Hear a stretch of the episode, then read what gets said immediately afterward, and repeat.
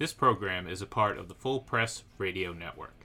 Find this and all of Full Press Coverage's shows on fullpressradio.com or free on the Full Press Coverage app available now on the Apple and Google Play stores. Hi, this is Clay Matthews, and you're listening to the eye test for two.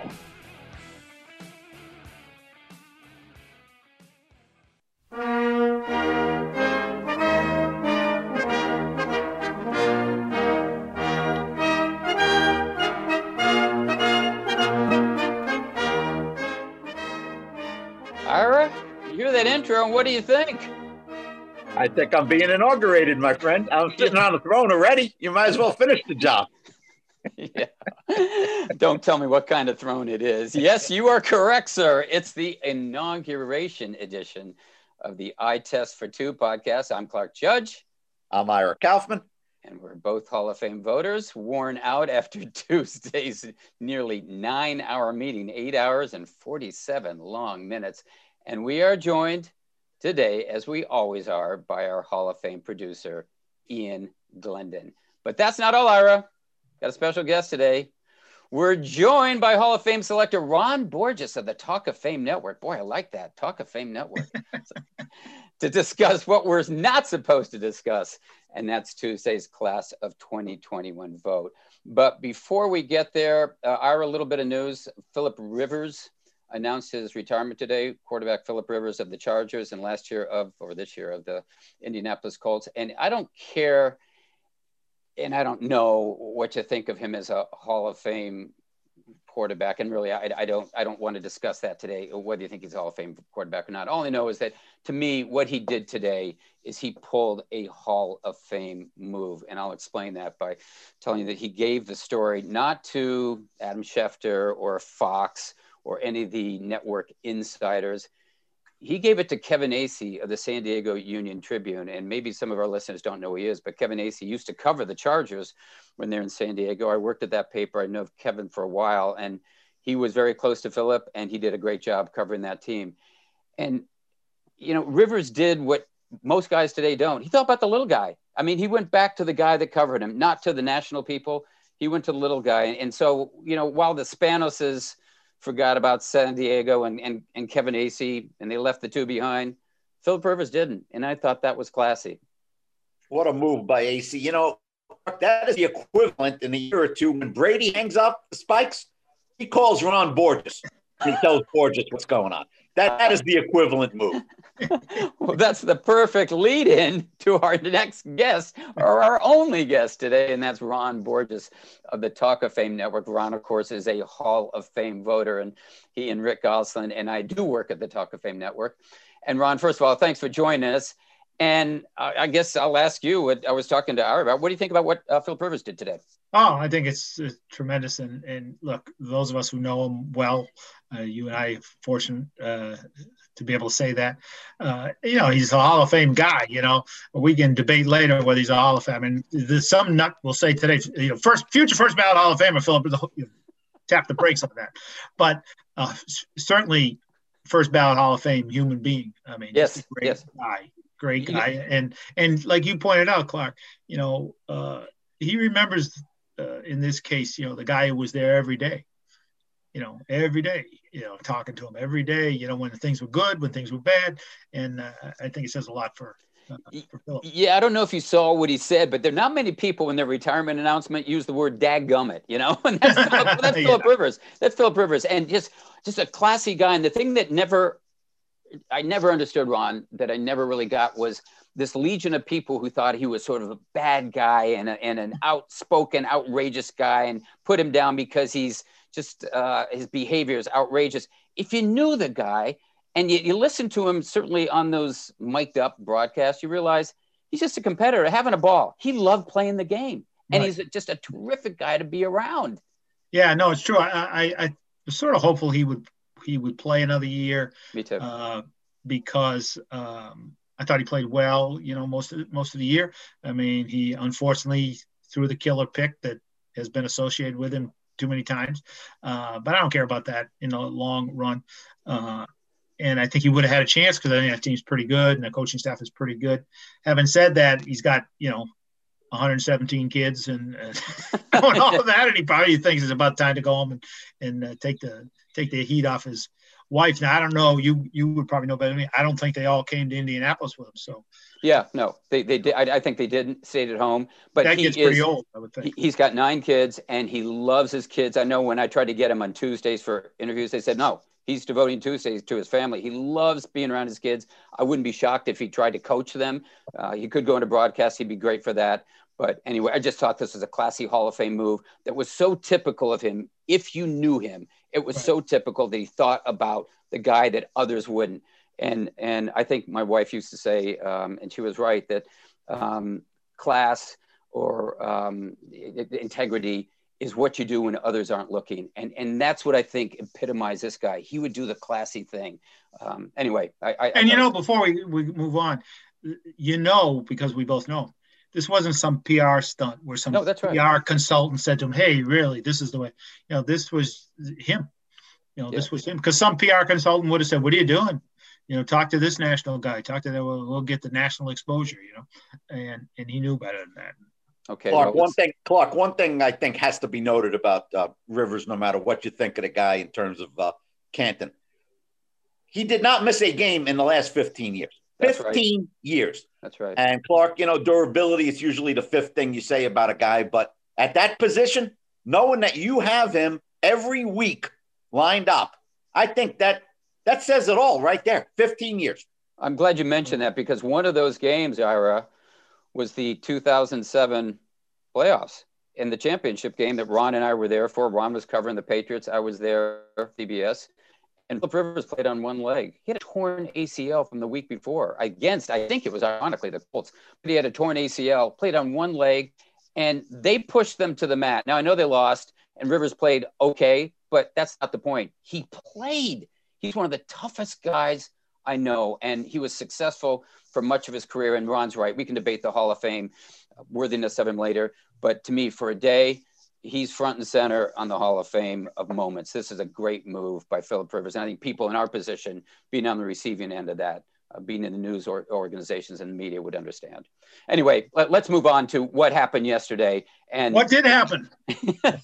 Hard for me to recall. Uh, nine, nine hours you'll never get back, Borges. Oh That's my lord! Happened you know, my our great and good friend Ira Clark Judge assured me that a couple days before that, oh, this is going to get over fast. You know, we'll I did. Be, we'll be out of that by lunch. Yeah, he didn't mention it was lunch on Wednesday or Thursday.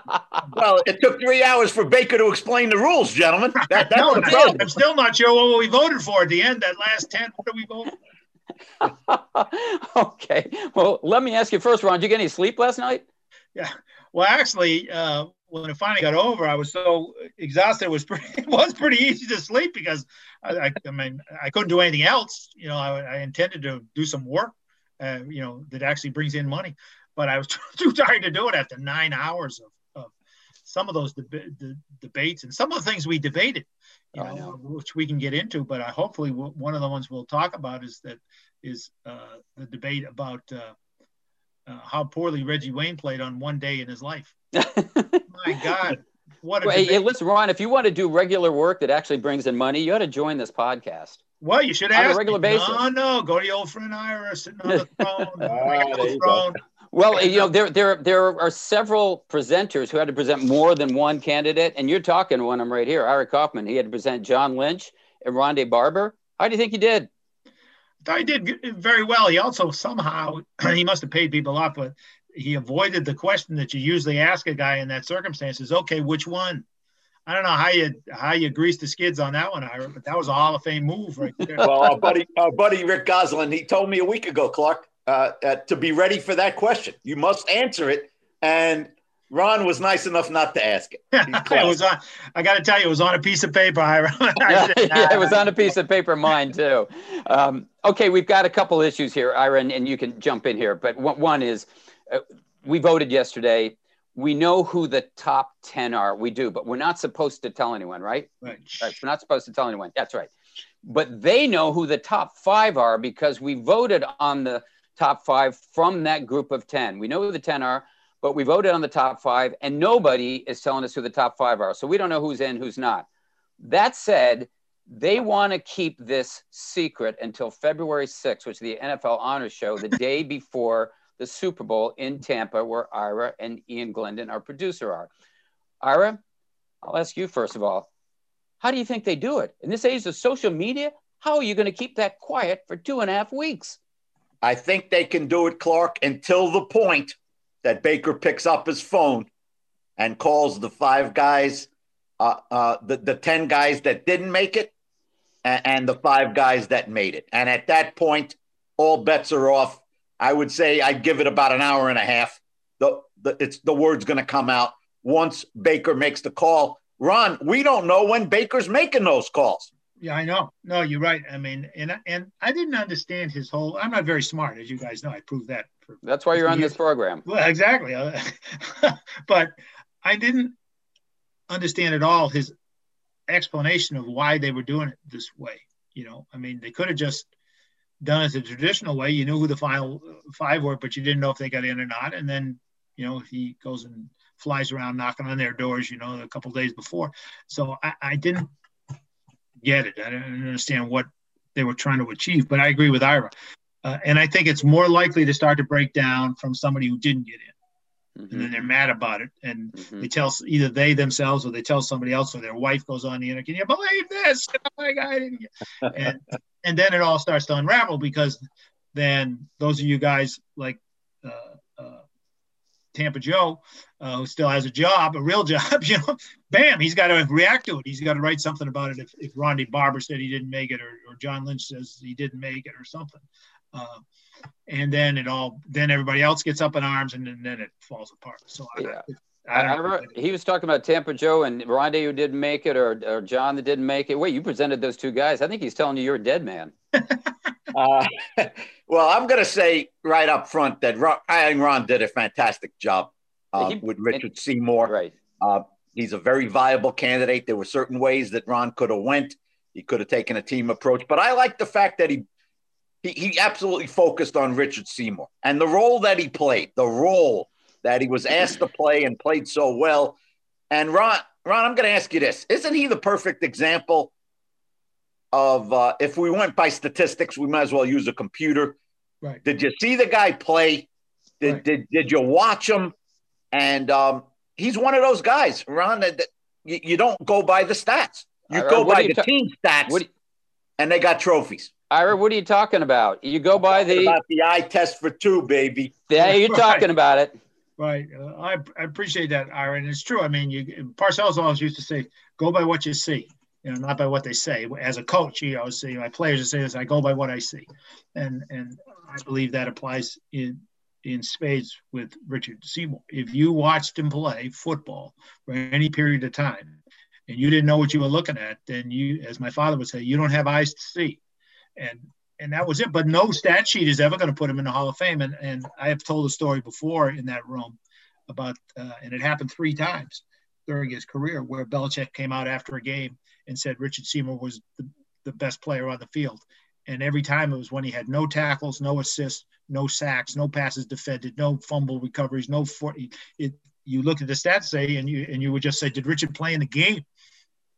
But he dominated the game, uh, and I, I understand why. I no disrespect to any of the voters or any of the people in the public. Is I understand why it's hard to wrap your arms around that. You know, we had a guy in there, Jared Allen with 136 sacks, and you got a guy in there with 57 and a half sacks. And it's easy to get confused by that number and say, well, geez, yeah, how do you put that, that one ahead of the other? Which is why I mentioned that play in the Super Bowl against the Eagles on on, on third down, uh, where Tedy Bruschi gets an untouched sack while three guys are blocking Richard Seymour. Whose sack was it really? I tell it to my son all the time, as you guys know, as a hockey player. Uh, I'm interested in assists. Anybody can put the puck in the back of the net if he gets the pass right. Yeah, no. Well, I'm glad you mentioned that, Ron, because uh, as you know, that mentioned this yesterday. When I think of Richard Seymour, I think of the 2009 New England Patriots game against Baltimore We're in New England. He wasn't a member of that team. He had gone to Oakland, so he's in Oakland playing with the Raiders. And first play of the game, I'm sitting behind Ron Borges. First play of the game, they hand the ball to Ray Rice. He's still running with the ball. He went through him for 80 yards and he just kept going. And they ran for about 2,000 yards that day. Ron Borges turns around and says to me, "Wouldn't it happen if Seymour had been in the middle of that line?" Probably oh, yeah. right. Ray Probably Rice wouldn't right. have gone six inches. I mean, you know, just that's the truth of it, and I'm not making it up. You know, I mean, uh, that's why I mentioned in the room, and this is you know for your viewers and listeners, uh, this is to me the fate, both good and bad, of Richard Seymour. There's been an endless talk about the tuck rule game over the years. You know, the call, Brady, uh, Charles Woodson thinking he won and they lost, and uh, the great kicks, Vinatieri's kick through the blizzard, 45 yards, I think it was, to force overtime and all that. No one ever, ever talks about the most important play of the game, which was after the tuck rule when the, when the Raiders got the ball back. They have third and one. If they get a first down, the game's over. The, the Patriots can't win the game because the clock will run out. No dynasty, no nothing. Richard Seymour blew up that play, tackled him for a loss, and forced a punt. No one ever talks about that play, but that was the most important play of the game. It really was. Yeah. Because um, everybody picks up a yard. I mean, how do you not get a yard? Because you kind of somehow Richard Seymour's playing on the other side of the line. You know, speaking of versatility, Ron, I'll move this conversation quickly to another candidate. But I think uh, similarly, Clay Matthews suffered the same um, uh, criticism maybe within those Hall of Fame circles as a guy like Richard Seymour. Skepticism. Skepticism. Yeah, skepticism. It didn't have the numbers. And yet I was so glad that in his 20th and final year of eligibility, he actually made it into that room as a first time finalist. Unfortunately, I mean, if you don't make it there in your 20th year, you go into the senior pool, whereas you go, uh, as I've said many times before, it's the great abyss. But at least he made it in there. Yet he moved – all over the place with the Browns. Outside linebacker when they needed him inside, he moved there. He had to cover, he had to pass rush, and people go, he had 69 and a half sacks. Yeah, well, for the first four years of his career, they weren't even charting sacks. And and people who've who've looked at him say, listen, if he had to only pass rush the pass rusher as outside linebackers did at that time, the LTs at the time, you know, you uh, Tippett you had in New England, um, and they got credit for that as they should have that he might have had 120 or 130, but he didn't. In fact, in goal line, as you know, Ira, he's a friend of the show. He told us that in goal line situations, they had him a cornerback. So he played all over the place. and yet, the numbers, the problem with the numbers is when people just break those down, they go, well, you know, four Pro Bowls. Um, you know, how good could he have been? I don't know, but he played all over the place and he's in the Hall of Fame. The, the Broncos, uh, Broncos, the Browns uh, Hall of Fame or Ring of Honor, I guess it is. He's the only one of 16 who's not in Canton, the only one. And I was just so glad to see that happen to him, at least get in that room and have a chance to talk about his career. Yeah, I think it's important that uh, at the Talk of Fame, uh, we've pushed a lot of uh, guys like that uh, uh, in the argument that they at least deserve to be in the room. Now, I'm not saying every guy uh, is, is, a Hall of Famer. You know, uh, Clay Matthews, I, I can understand the arguments on both sides about him, um, but he certainly deserved to be uh, have an opportunity to have his day in court and to be right. fully vetted and, and, and, debated. And, and I was really like you, Clark, happy to see that. It was unfortunate there was this last year in. You know, we saw the same thing happen with Everson Walls, and I think one of the things that happens, and and, and maybe our uh, uh, has some thoughts on this, but I think one of the things that happens, and I was a little bit like this in the first few years I got there. If there was some guy who showed up, you know, he was in his last year or next to last year, it's hard, especially if you're a younger voter, not to think, well, wait a minute, guys who knew him a lot better than me never put him in. who might have, you know, say that those guys who saw him a lot and everything uh, and felt he wasn't uh, deserving, who might have put him in? And I, and I think w- the longer it goes, the more you're fighting that as a candidate. You're not only fighting maybe stats like in Clay's case or a lot of other things, or played on a bad team. You get on the latter end, uh, you're also fighting the sort of unfair perception that, well, obviously you weren't good enough, or they would have put you in a long time ago, you know. And and I cite Bob Kuechenberg as the as the stand-up example of that. Eight times he was in that room eight times he didn't get in and i can't tell you how many times and you may you guys may have the same experience. I left the room hearing people say well kuechenberg's a hall of fame we got to get him in next year. But next year never came. And now he's in the senior pool and he's dead. Yeah. So that's why um and ron that's why the very last thing i said about john lynch was before you know it he'll be bob kuechenberg right. and eight times in a row. Then he drops off, Clark. Then he goes in the senior pool. Oh, he's going to get in, and then he passes away. He's still not in, Clark. Right. He still doesn't have the jacket. No, that's right. Uh, hard to hard to believe, Clark. I think your um, Ron, your point, I think about Matthews is very well said. It, I think it's a very natural for half the people in that room, half of them, that didn't see Clay Matthews in his prime, and now all of a sudden they're confronted with the candidacy of Clay Matthews. Right. And I think it's very natural to say, wait a minute, what about when they met in the 90s uh, on this panel? Well, what's going on here? He never right. even got in the room. Very, very natural uh, way to think about it, Ron. Yeah, and I hate to say it, but there's probably two or three uh, voters in that room who said, I mean, the blonde-headed kid who played for the Packers? Oh, sure. I thought he was still playing. That's right. you know, it's just, it, it's, uh, you know, it's a confusing circumstance. It was, uh, it was a good discussion, I thought, uh, yeah. about him. I thought, you know, sometimes you, you get, if I remember right, uh, I can't remember if it was Everson Walls. I'm pretty sure it was. There was no discussion. Yeah. Yeah, that's right. Get presented no discussion. Well, you know he's DOA. I mean, that's right. Yeah. As you guys know, if there's no discussion, to, often, often, I'm not saying all the time. There's no discussion, obviously, on Peyton Manning yesterday. Took right. 12 seconds to make the delivery, and that was probably eight seconds too long. You just say Peyton Manning, sit down, but 12 seconds. But that's not necessarily the case. But sometimes it is, and I'm glad you mentioned Kuechenberg Ron, because that does go back to Ira, who had to present John Lynch, who's in the room as a finalist for the eighth straight time, and Ira, I'll say exactly to you what you said to Ron. You did a great job presenting somebody that you've had to bring back year after year after year, and you put something new on it, a new spin on it, and I think you got some momentum. I don't know how it's going to turn out, but you have a, a thankless task, and you did a heck of a job. Thanks, Clark. Hey, I got a question for our guest, Clark. Um, Ron, you know what I was thinking when we were cutting from 10 to 5? I, I was thinking of Bill Polian Dungy and Lisa Salters now experiencing, uh, Ron, what we have for right. all these years in terms of these are brutal choices. I mean, there might be some people that aren't that difficult to chop, uh, Ron, in that first cut, but now you're going from 10 to 5. They're all, you know, tremendous resumes. And I think, Ron, for those three newcomers to the panel, I, I think they realize what we've been going through all these years.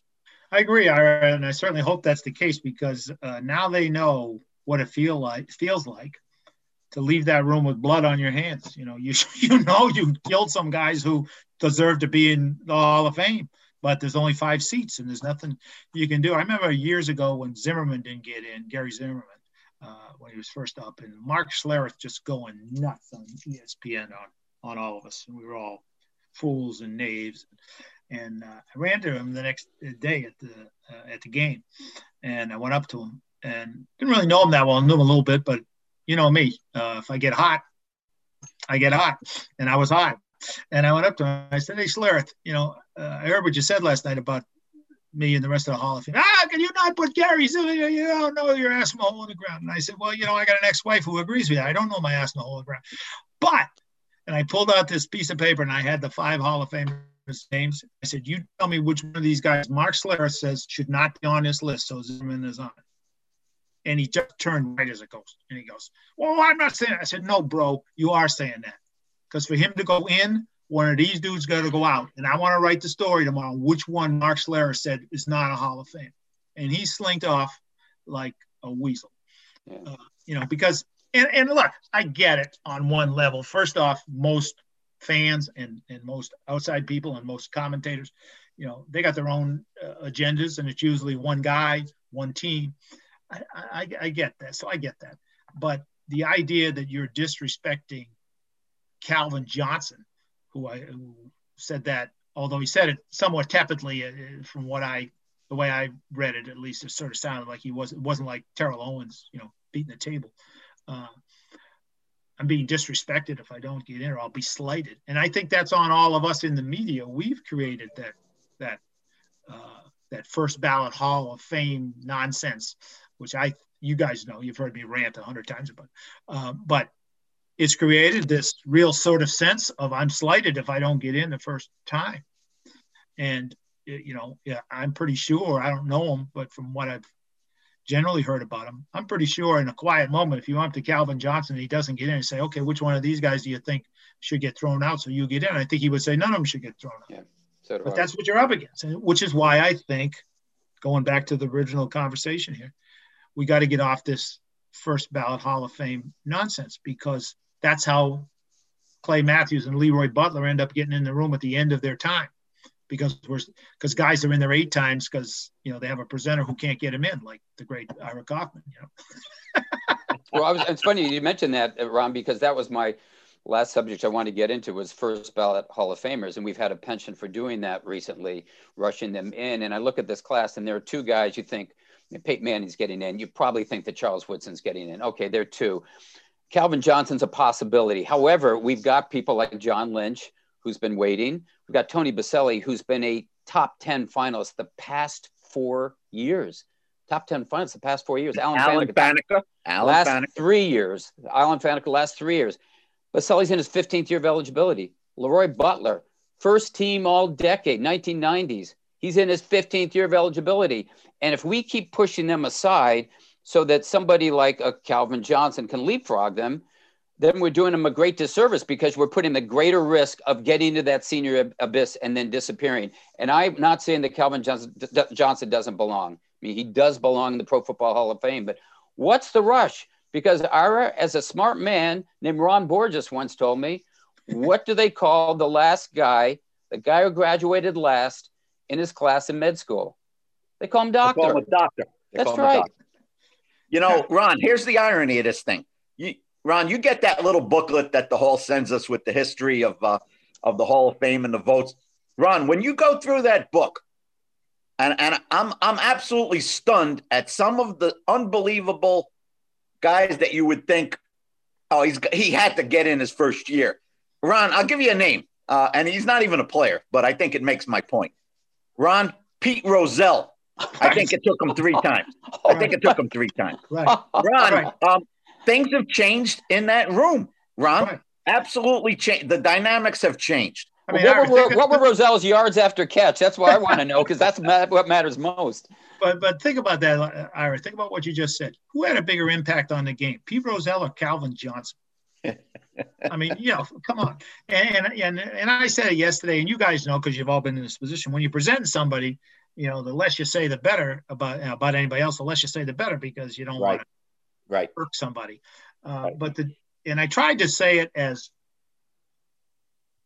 at least by my low standards, as softly as one can, you know, and I don't know if I succeeded. Well, when I mentioned Charles Woodson, and I said, look, I'm not here to tell you Charles Woodson's not a Hall of Famer. I'm happy to say he is a Hall of Famer. He is Charles Woodson belongs in the Pro Football Hall of Fame. Right. But Night Train Lane had to wait uh, four times. Mike Haynes, the greatest defensive back I ever saw play, you know, as an adult, better than Deion, better than any of them. I don't care what anybody says. Three times before he got in the Hall of Fame. So if if Charles Woodson has to wait a couple years, you know, I got to tell you honestly, Bill Polian was in that room, and Tony Dungy was in that room, and if they were drafting for a cornerback and they could take Night Train Lane or Charles Woodson, I'm pretty sure they take Night Train Lane was like the alpha male of cornerbacks. Uh, if you talk to any of those cornerbacks. So again, no knock on Charles Woodson. Nobody's questioning their credentials. And, uh, that's why I don't know if we can. I guess we can reveal this happening in the room because I'm the one who said it. Uh, that's why I asked James Lofton, how many times have you been stopped by anybody and asked how many ballots did it take for you to get in the Hall of Fame? And the answer was nobody but his kid. You know, I mean, it's it's the stupidest discussion uh, that we've devolved into. Uh, we've put in since the year 2000 42.8% of all the first ballot Hall of Famers in the history of the game. Wow. In the last 20 years. And we've put in something like 16 in the last five years. So you can see it's growing uh, arithmetically, as they say. Yeah. Uh, you know, it's it's gotten nuts. We've put in three of the five Hall of Famers have been first ballot Hall of Famers three different times since 2013. So what do you do? You push this guy back, you push this guy back, you push this guy back. You got John. Ron, that, Ron, that means 12 guys are fighting for two spots. That's right. That, that, that's what right. it means. That's what right. it means. That's right. Right. And yeah. so it just makes it and, and I understand the players uh, today. I even understand Terrell Owens, believe it or not, although Clark doesn't. Uh, you know, uh, I understand why they lose their minds about it. And it's because everybody else has made such a big deal about it. It didn't used to be a big deal. No, that's right. You, know, you didn't hear, uh, oh, so and so was the first ballot Hall of Famer until, you know, uh, recent years. And now you hear it on TV every weekend. Philip Rivers, future first ballot Hall of Famer. What? you know, no disrespect, but what? Uh, and everybody who makes a play uh, on a national TV, they, the, the, broadcasters can't say fast enough he's a future Hall of Famer. Or, I mean, I get text up the wazoo every weekend from Goose. Did you hear this one? Did you hear that? And I said, No, I didn't hear it. But, uh, or you know. Ron knows this because the opening Monday night telecast this year, Steve Levy of ESPN referred to Stephen Gostkowski as a future Hall of Famer. I think Ron lost his mind, and so did I. At which point, Ron reminded me what the definition of a first ballot Hall of Famer is. And Ron, please let our listeners think or know what you think is the definition of a first ballot Hall of Famer. It's really simple if you're his presenter. Jim Brown, sit down. Nothing else to say. If you got to give it, a, that's big it. analysis of Calvin Johnson, like happened in that room. And I understand why the presenter does it. He doesn't want to leave anything out, but he ain't a first ballot Hall of Fame. How many words do you think they said about Johnny Unitas? They said Johnny, and then they said Unitas. That's right. They said Deacon, and then they said Jones. In fact, in one guy's case, they didn't even say his name. They said LT, two letters. and what did they say yesterday about Peyton Manning? Yeah, that was it. Peyton he threw Manning. the mic down. That's right. all he needed. You know? Peyton Manning. Like if, if I'm still around, and I probably won't be, but if I'm still in there when Brady, I mean, he's going to play 100 years, but uh, when he comes up, I already know what I'm going to do. I'm not going to tell you, but I'm not going to say his name. I already know what I'm going to. Well, I will tell you two guys. I'm going to throw six rings out there on the table. Although it might be seven. Might be. No, no, no, wait a minute. Wait a minute, Borges. I, I, I might be presenting Brady because he, he might prefer to uh, have the Bucs represent him. like yeah, you got him at the tail end of the tail end, brother. Let's just hope you're not presenting Brady and John Lynch at that time. yeah, real. Hey, Ron Borges, yes, sit sir. down. You're finished. You're a first ballot guest. Thank you so much. That's Ron Borges, the Talk of Fame. Thanks, Ron. Thanks, guys. Thanks I enjoyed it. Been real, really fun. Thank you. That was Hall of Fame voter Ron Borges, one of 48 selectors, including Ira and me, who voted Tuesday on the Hall's class of 2021. We won't know the results until sometime in the future, but this much I do know. We'll be back tomorrow to talk playoffs and Tom Brady with Ira, who's our guest? Anthony Booger McFarland. You got it, baby. It'll be fun. And this has been two. This has been the eye test for two. And thanks for listening.